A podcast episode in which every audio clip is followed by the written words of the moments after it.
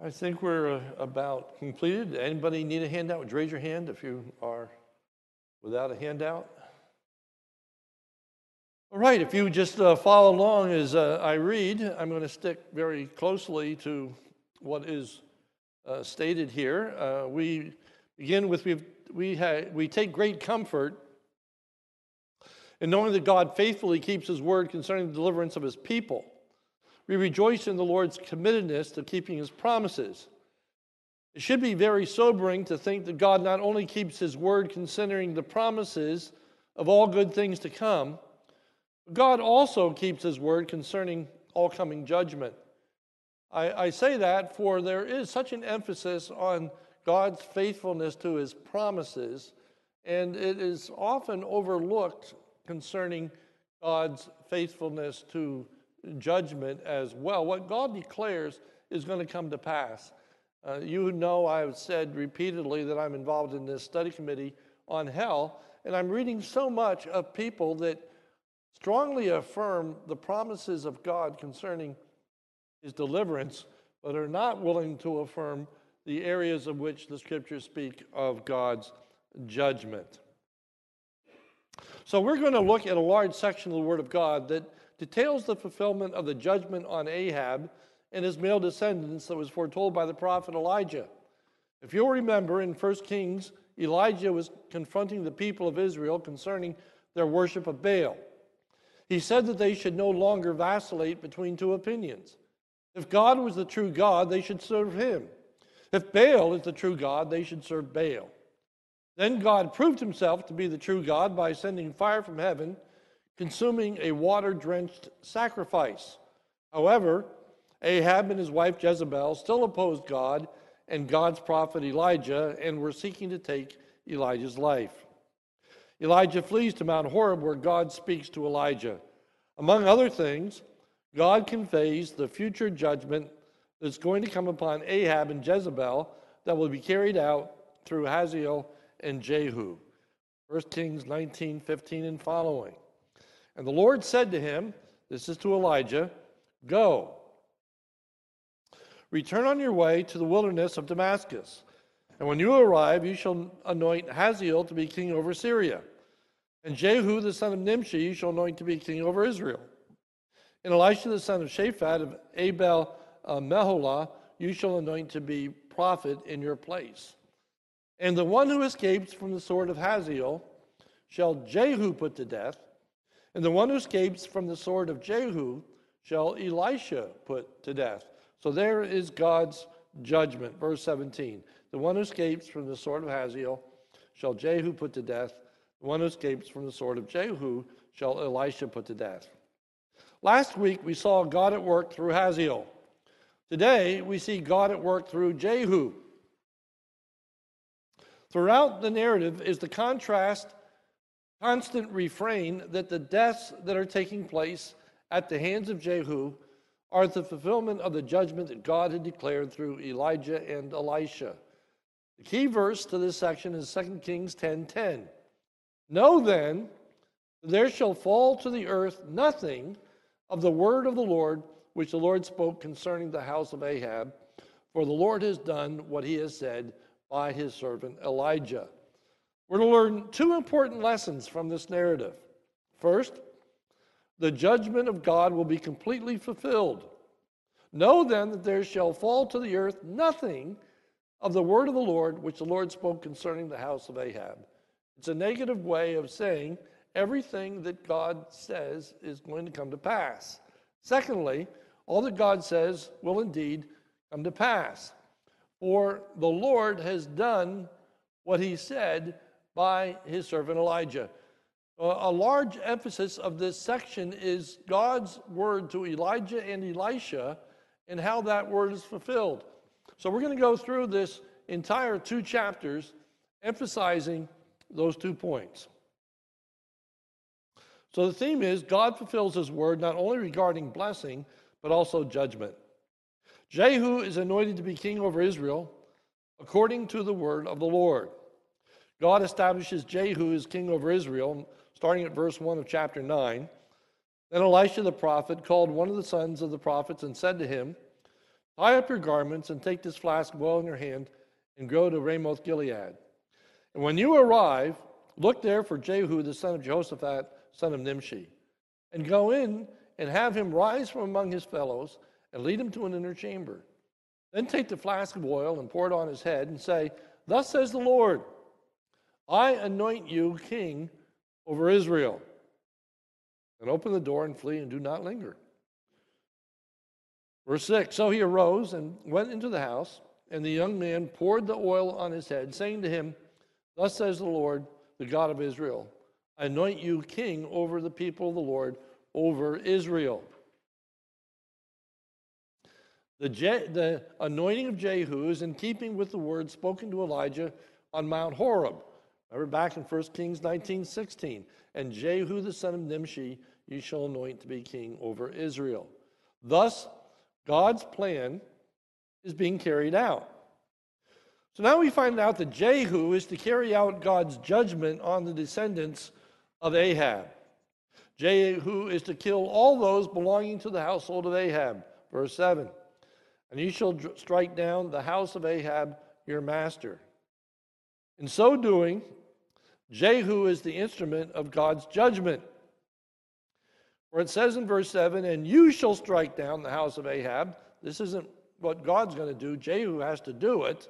But in Jehu's doing it, it says, So that I may avenge on Jezebel the blood of my servants, the prophets, and the blood of all the servants of the Lord. Again in verse 8 The whole house of Ahab shall perish, and I will cut off from Ahab every male. Verse 9 And I will make the house of Ahab like the house of Jeroboam. So we're to see that Jehu is the instrument of God. This is God's will, this is God's activity, this is God's judgment that is coming upon the house of Ahab. See, all the male descendants of Ahab are to be killed. Verse 8, I'll just read the bold part. And I will cut off from Ahab every male, bond or free, in Israel. Jezebel will have a disgraceful end. Jezebel, of course, is Ahab's wife. And I will make the house of Ahab like the house of Jeroboam, the son of Nebat, like the house of Baasha, the son of Ahijah. And the dogs shall eat Jezebel in the territory of Jezreel, and none shall bury her. Then he opened the door and fled.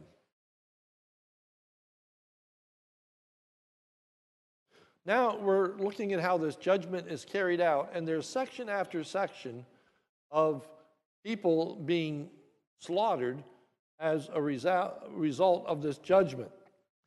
Jehu kills Joram in keeping with God's judgment. King Joram was a son of Ahab. 2 Kings 8 16, in the fifth year of Joram, the son of Ahab. I just put that in there to demonstrate that in, indeed he is a son of Ahab. Joram fought against Hazael, the king of Syria. Verse uh, 14 of chapter 9. Thus Jehu, the son of Jehoshaphat, the son of Nimshi, conspired against Joram. Now, Joram, with all Israel, had been on guard at Ramoth Gilead against Hazael, king of Syria. Joram, though wounded, had escaped the hand of Hazael. Verse 15. But King Joram had returned to be healed in Jezreel of the wounds that the Syrians had given him when he fought with Hazael, king of Syria. So in this battle, Hazael becomes wounded. Uh, excuse me, Joram becomes wounded having fought against Hazael. Now, number one, remember, God had said to Elijah, that the person who escapes from Hazael, Jehu shall kill, verse 17 of chapter 9 of 1 Kings. And the one who escapes from the sword of Hazael shall Jehu put to death. I am this morning trying to create the links so that you can see that there's prophecy after prophecy after prophecy that's fulfilled as God carries out this judgment against Ahab and his descendants. God's word is being completed. So, number two, Jehu, Jehu kills Joram. starting at verse 16.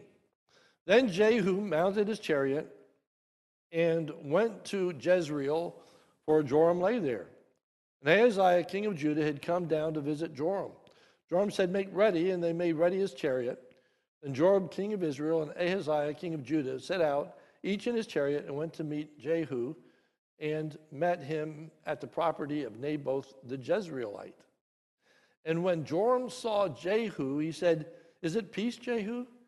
He answered, What peace can there be so long as the whorings and the sorceries of your mother Jezebel are so many?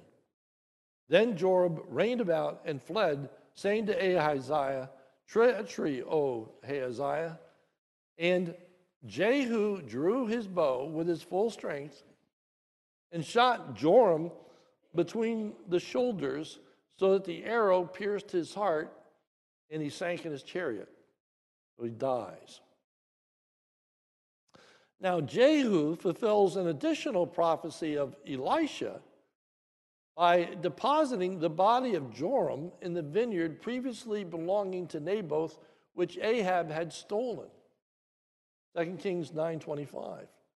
Jehu said to Bidkar, his aide, Take him up, he's referring to Joram, take him up and throw him on the plot of ground belonging to Naboth the Jezreelite. For remember, when you and I rode side by side behind Ahab, his father, how the Lord made this pronouncement against him. As surely as I saw yesterday the blood of Naboth and the blood of his sons, declares the Lord, I will repay you on this plot of ground. So remember, and uh, I, I miswrote uh, there, A, that should be Elijah, not Elisha. And so if you remember back in First Kings, Ahab and Jezebel conspired because Naboth had owned a vineyard that was next to the property of Ahab. And Ahab wanted that vineyard. And Ahab had Naboth killed, and then we find out that he had all the sons of Naboth killed as well because they would have inherited the vineyard after the father's death. So he wipes out those that would have claim to the vineyard in order that King Ahab could take control of that vineyard. God had said that there was going to be a judgment and that there would be blood from Ahab's lineage that would be poured out on that vineyard that was stolen from Naboth. So, B, then the text draws our attention once again that all of this is just as God had said. Verse 26. As surely as I saw yesterday the blood of Naboth and the blood of his sons, declares the Lord, I will repay you on this plot of ground. Now, therefore, take him up and throw him on the plot of ground in accordance with the word of the Lord. This is the refrain constantly that we are seeing God's word played out in all these narratives. Therefore, two prophecies of God's judgment is fulfilled in the death of Joram. The first being that the descendants that escape Hazael, Jehu shall kill. The second is that Naboth's death and the death of Naboth's sons at the hands of Ahab will be avenged on the land that was taken from them. Number four, Jehu brings God's judgment against the wife of Ahab by killing Jezebel in fulfillment of God's word. Jehu has Jezebel killed in 2 Kings 9 30 to 33. When Jehu came to Jezreel, Jezebel heard of it, and she painted her eyes and adorned her head and looked out the window. As Jehu entered the gate, she said, Is it peace, you Zimri, murderer of your master? And he lifted up his face to the window and said, who is on my side? Who? Two or three eunuchs looked out at him. He said, Throw her down. So they threw her down, and some of her blood spattered on the wall and on the horses, and they trampled on her. So Jezebel dies.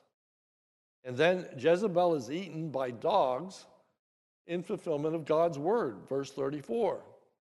Then he went in and ate and drank, and he said, See now to this cursed woman and bury her, for she is a king's daughter. But when they went out to bury her, they found no more of her than the skull and the feet and the palm of her hands.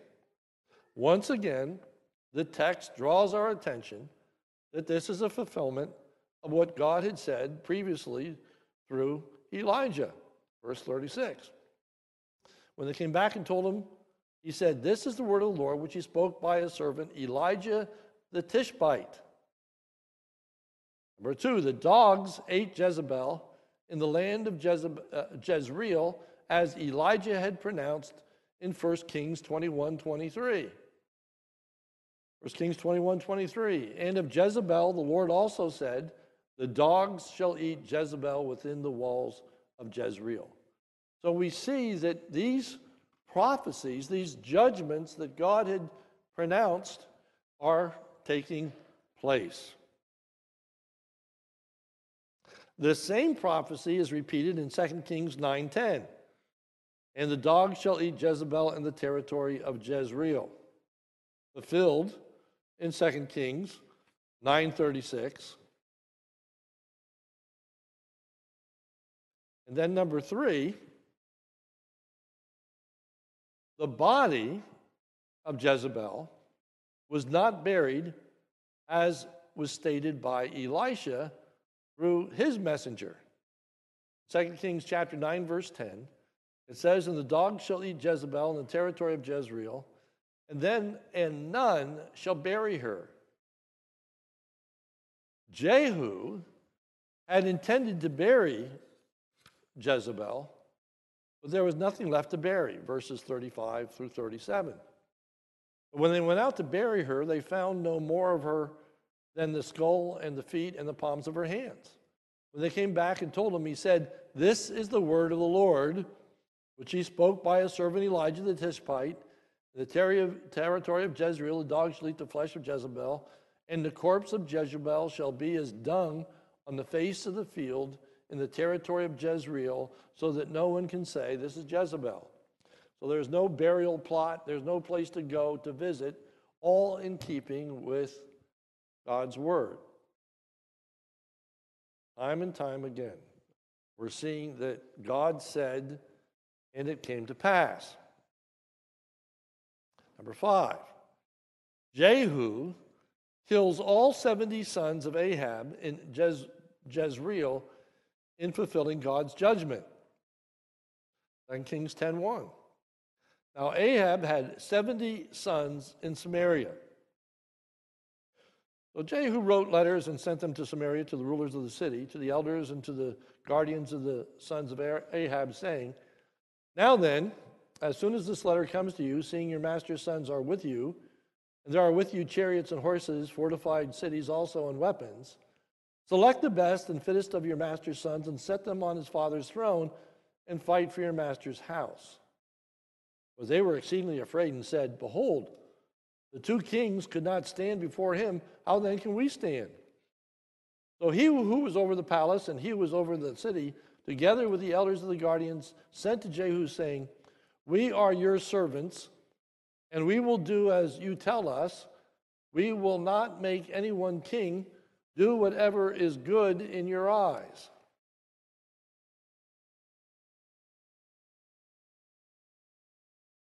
Then he wrote to them a second letter saying, If you are on my side and if you are ready to obey me, take the hands of your master's sons and come to me to Jezreel tomorrow at this time.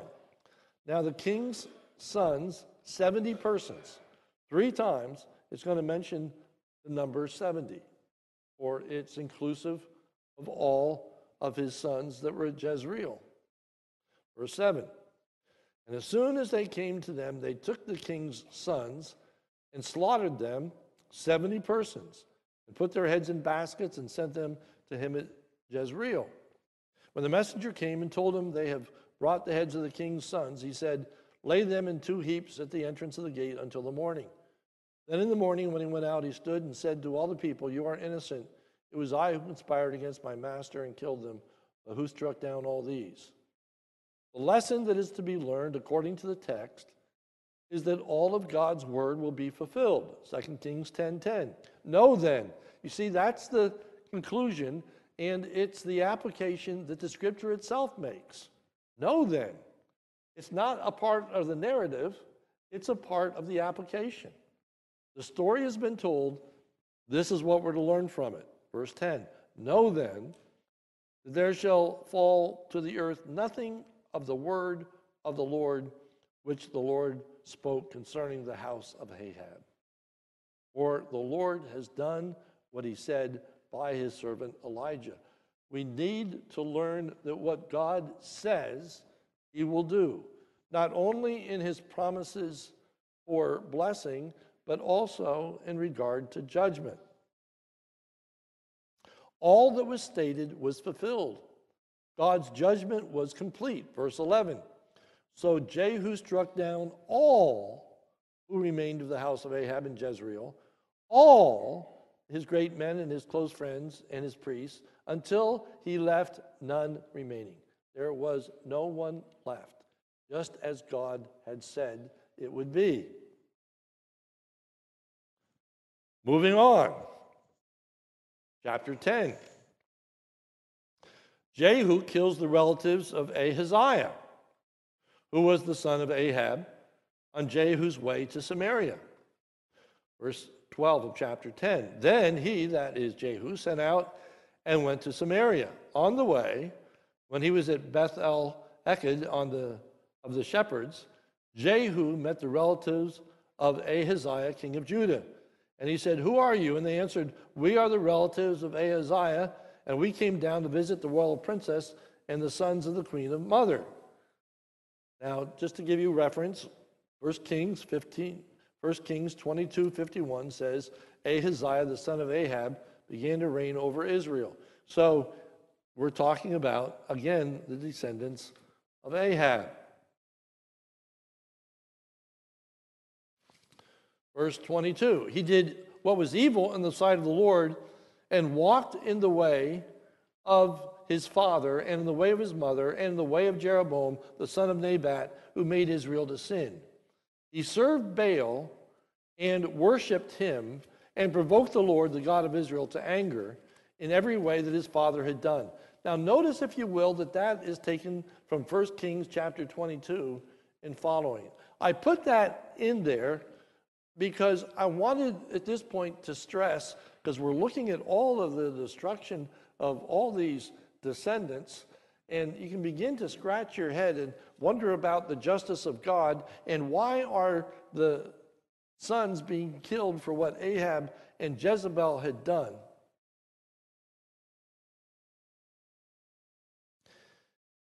It's important to keep in mind that all of these descendants are themselves wicked and are worthy of death on their own stand, all right? They are worshipers of Baal, etc. When you get to 2 Kings chapter 14, verse 6, it says this But he did not put to death the children of the murderers according to what is written in the book of the law of Moses, where the law commanded, Fathers shall not be put to death because of their children, nor shall children be put to death because of their fathers, but each one will die for his own sin. That is consistent with what's taking place here. All of these individuals are worthy of death for their own unrighteousness and their own sinfulness.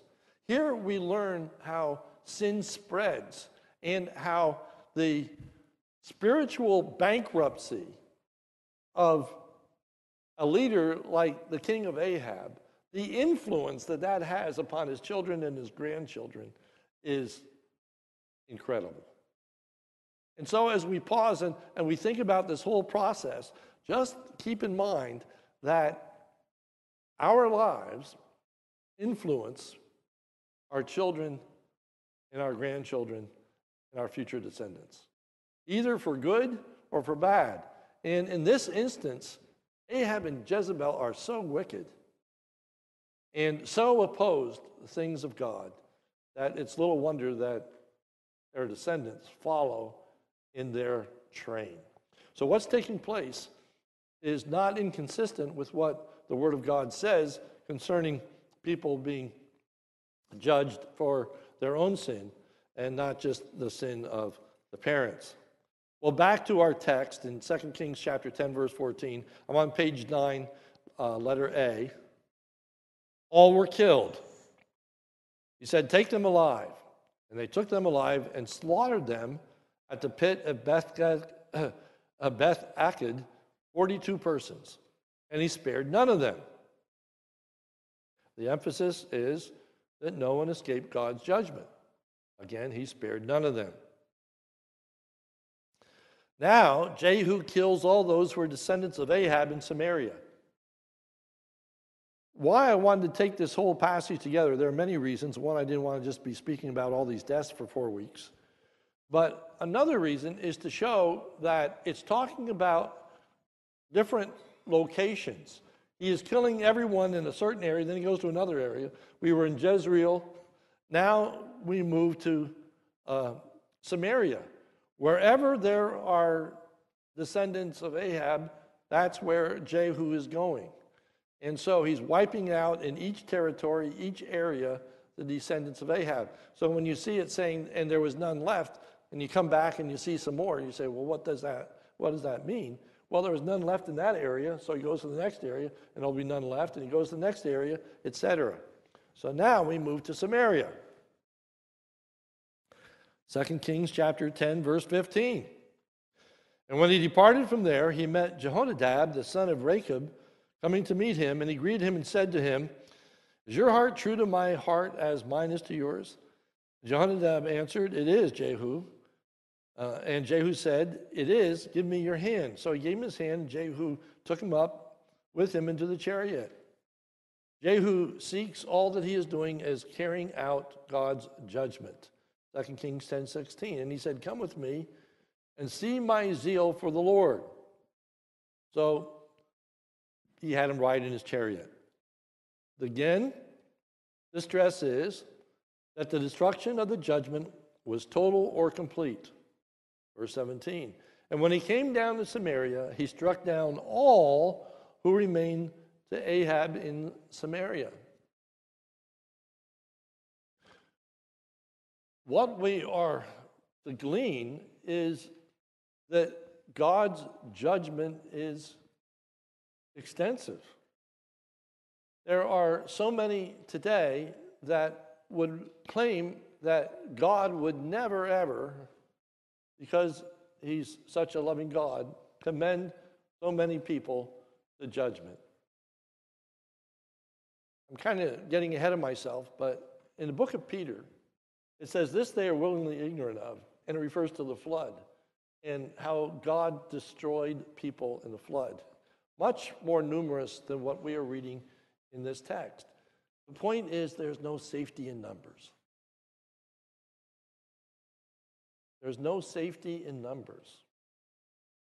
As Christians, we are in the minority around the world, and we will always be in the minority. For the scripture says that broad is the way that leads to destruction, narrow is the way that leads to life everlasting, and there be few that find it. God's people are always referred to as a remnant. So this morning, there is no solace if you're not a believer in the Lord Jesus Christ to say, well, there are a lot of us who don't believe. Doesn't matter. God does not judge on a curve. God does not take in account the numbers on various sides. God's judgment is true and complete. See, again, bottom page nine, we are reminded that all of this is in keeping with God's word to Elijah. Verse 17, and when he came to Samaria, he struck down all who remained in Ahab and Samaria till he had wiped them out according to the word of the Lord that he spoke to Elijah. We are to see that Jehu is not just this, this hideous individual that is running amok, but God is behind this. God is accomplishing what he said he would do. But if we did not have the Word of God, you know, if you were just alive that day and experiencing all of this, it might be easy to miss that this is God's judgment and ascribe it just to human life and, and the dictates of a rebellious individual. Point is, in this text, we are to see the invisible hand of God at work, not just in the Old Testament, but today. God is behind the activities of this world. God raises up leaders and removes leaders. God's purpose, God's will, God's judgments are being carried out. And now we can't look with the same kind of definitiveness and start ascribing to the events of today and, and saying what God is doing. For we have no particular portion of Scripture that we can look to that can assign it. And it's very dangerous to try to do that. But what I am saying to you is we can have confidence. We have confidence that all of God's promises are going to be fulfilled. And all of God's judgments are going to be fulfilled as well. Now we move into a different category. Jehu slays all those who were followers of Baal.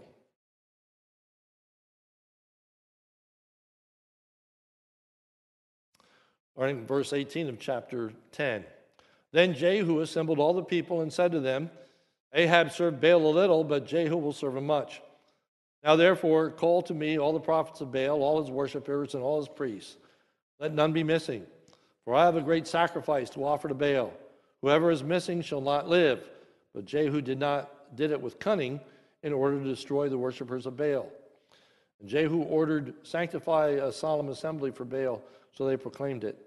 And Jehu sent throughout all Israel, and all the worshippers of Baal came, so there was not a man left who did not come. And they entered the house of Baal, and the house of Baal was filled from one end to the other. He said to them who were in charge of his wardrobe, Bring out the vestments for all the worshippers of Baal. So he brought out all the vestments for them. Then Jehu went into the house of Baal with Jehonadab, the son of Rechab, and he said to the worshippers of Baal, Search and see that there is no servant of the Lord here among you, but only the worshippers of Baal. Again, let me take a moment and say, that, you know, as we look at this passage, we, we see a lot that, that, you know, unnerves us. We see deceit, we see lying. But we are to understand that not every event is exactly the way that God would have him carry out. God didn't tell him to do this this way, but these individuals are to be judged, all right? So the outcome is exactly what God has declared and what God desires. But, you know, some of this Jehu is doing of his own initiative, and some of it uh, is uh, suspect. So, as we look at this text, he calls everybody to worship, and he tells all the worshipers of Baal to put on a, a distinctive garment so that they can easily be distinguished between those who are not worshipers of Baal. Verse 24. Then they went in to offer sacrifices and burnt offerings. Now Jehu had stoned, uh, stationed 80 men outside and said, The men who allows uh, any of those whom I give into your hands to escape shall forfeit his life. So as soon as he had made an end of offering of the burnt offerings, Jehu said to the guard and to the officers, Go in and strike them down. Let not a man escape. So they then put them to the sword. The guard and the officers cast them out and went into the inner room of the house of Baal. And they brought out the pillar that was in the house of Baal and burned it. And they demolished the pillar of Baal and demolished the house of Baal and made it a latrine to this day. Verse 28. Thus Jehu wiped out Baal from Israel. We have a purging of this false worship. Hey, in all of this, there were lessons that Jehu failed to learn. Verse 29. But Jehu did not turn aside from the sins of Jeroboam the son of Nebat, which he made Israel to sin, that is, the golden calves that are in Bethel and in Dan. He wiped out the worship of Baal, but there's still false worship in Israel. they are still worshiping idols at two different locations that have been set up, and they were set up by Jeroboam when he became king over Israel so that the children of Israel would not go back to Jerusalem to worship. He set up this, this false worship. It is continuing on. So Jehu is by no means perfect. Once again, we are reminded that God's judgment on the house of Ahab was fulfilled in accordance with God's will. Verse 30 And the Lord said to Jehu, Because you have done well in carrying out what is right in my eyes and have done to the house of Ahab according to all that was in my heart, see, well, let me finish. Your sons of the fourth generation shall sit on the throne of Israel. See, but as God was patient in dealing with Ahab, so too God is patient in dealing with Jehu. For it tells us at the end of verse 30 Your sons of the fourth generation shall sit on the throne of Israel. D. Still, Jehu is unrepentant concerning his own sinfulness. Verse 31 But Jehu was not careful to walk in the law of the Lord, the God of Israel, with all his heart. He did not turn from the sins of Jeroboam, which he made Israel to sin. So now we find out that God uses an imperfect individual to carry out his judgment against Israel. And as you read the prophets, time and time again, they wonder, they, they're amazed because they see people that are more wicked than they are that God is using to bring judgment against the nation of Israel. Syria being one of them. And the nation of Syria. So, so we find out that even the wicked are being used of God to accomplish his purpose, but the wicked are still wicked.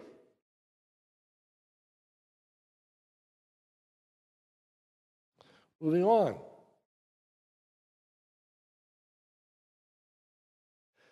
E, God continues to discipline Jehu and the inhabitants of Israel for their false worship.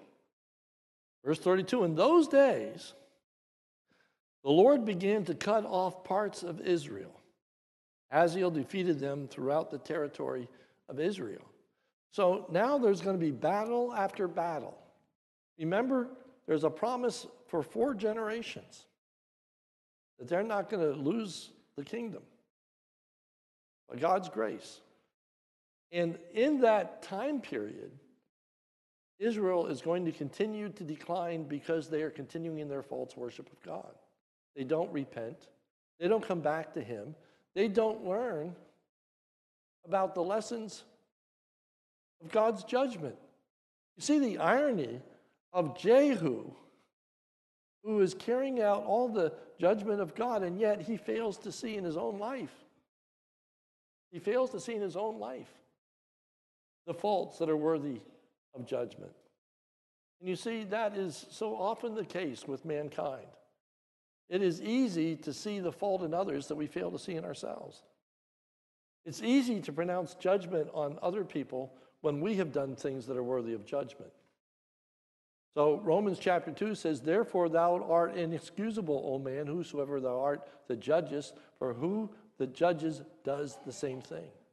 You know, it's easy for us to point our fingers at people who are doing wrong and fail to recognize that we are doing wrong. Fail to realize that, that we are not pleasing God. F, God's word continues to be fulfilled. Jehu's sons son takes over after Jehu's death. Uh, just look at the bold part, verse 35. And Jeho- Jehoahaz, the son, reigned in his place. So, conclusion. Conclusion. What are we take away from this section? Well, first, God will completely fulfill all future judgment just as he has past judgments. B, we're to learn from passages such as this the reality of God's judgment. And I don't have time this morning now to go into the New Testament and talk about the judgment that is yet to come. But the reality is that there is a future judgment. Jesus Christ is coming back. And when he does, he is going to judge the world, and everyone is going to stand before him. In Peter, it says, In the last days, there will be mockers that will say, Where is this coming? Where is this coming? Why hasn't Christ returned yet if he's coming? Well, the answer that's given in the text is because he's not willing that any should perish. Talking about the elect. God is going to return when every last person is to be saved is saved. We should not think that just because judgment is slow in coming, that it won't come. Jehu is king for 28 years. Hazael is king before him in Syria. Judgment is carrying out slowly. Judgment's going to be carried out in all during the four sons of Jehu and continuing on Israel before they eventually are made captive. God's judgment is slow because God is gracious, God is patient, and God is kind. But it will be fulfilled. So the message is repent. Repent. You see, the amazing element in this whole section is that none of these individuals cry out to God. None of them forsake their false worship of God or of Baal. You would think that in seeing the hand of God as it is coming out, as, as you would see the progression that's taking place of your brothers in other areas of the kingdom being destroyed, that you would say to yourself, It's heading my way. I, I, I, ought to repent. I, you know, we, we know what Elijah said, we know what Elisha says, but they fail to repent. They fail to repent. They, they fail to repent. And so, the greatest application for you this morning, I think, is that if there is anyone here this morning that has never, ever placed their faith and trust in the Lord Jesus Christ, know that judgment is real. Know that God is patient and long suffering, but judgment will come. It is inescapable. God does not judge on the basis of a curve. All those who believe and trust in Jesus will be saved. Those who haven't trusted in the Lord Jesus will not be saved. Jesus said, I am the way, the truth, and the life. No man comes unto the Father but by me. So the question for us this morning is where will we stand when it comes to the judgment? Will we be acceptable because of the Lord Jesus Christ? Or are we going to be unacceptable because of our own sinfulness, because of our own false worship, because of our own rebellion? Where will we stand? What will we experience?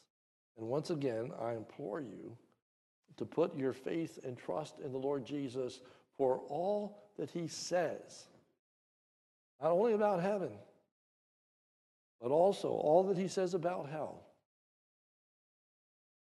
is going to come to pass. It will be fulfilled.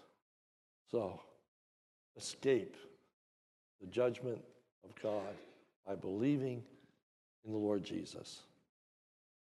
Let's pray. Almighty God, we ask for your grace and your mercy this morning. And again, we plead with any here today who have never trusted in Jesus as their Savior, may today be the day that they ask for that forgiveness, knowing that there is a judgment to come, knowing that you are going to fulfill your word. I pray, Lord, for your working in the lives of individuals. And again, if there's anyone here this morning who has never accepted Jesus as their Savior, I invite you at this moment to ask Jesus to forgive you of your sins and place your faith and trust in Him for your salvation. If that is your desire this morning, would you please raise your hand that I can acknowledge that, that, that I can uh, not single you out, but pray for you. Anyone here, would you quickly raise your hand, good and high, so I can see it if you want to accept Jesus as your Lord and Savior? Our Father, we thank you for the warnings that you give us, how you prophesy, how you instruct us, how you teach us, how Elijah spoke of coming judgment, how Elisha spoke of coming judgment, and how opposed people were, how hated Elijah and Elisha were by those that scoffed at that coming judgment, how they in turn sought to take the life of Elijah and the life of Elisha. Oh Lord, I, I pray that we would take seriously the, the warnings of God's judgment and not raise our fist to them, not be rebellious against them, but Lord, be grateful that you have warned us ahead of time. You have taught us the way of salvation. You have showed us the truth of how we can escape judgment by placing our faith and trust in the Lord Jesus. We thank you, Lord, for your mercy. We thank you for your word. We thank you for your declaration. For it's in Jesus' name we pray. Amen.